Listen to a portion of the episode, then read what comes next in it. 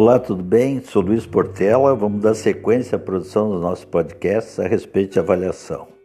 Uh, a avaliação, o mercado nos oferece hoje basicamente os seguintes tipos: a casa, a casa com terreno, o terreno individualmente, adquirido muitas vezes para se construir uma casa, um edifício, uh, o apartamento, uh, muito comum na verticalização das cidades, as lojas né, as lojas comerciais, as salas uh, comerciais ou institucionais, as áreas rurais né, e os pavilhões industriais, chamados pavilhões industriais.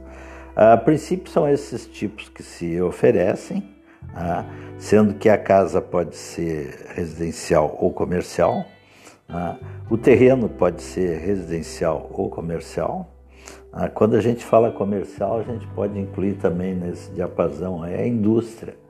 Ele pode ser industrial, assim como o pavilhão, pavilhão industrial, ele pode ser um pavilhão onde se instale um comércio. A gente consegue ver em diversas cidades revitalizadas pavilhões que abrangeram logística ou mesmo pequenas indústrias se transformarem em uh, pontos comerciais com instalação de cervejaria, de restaurantes, etc. e tal.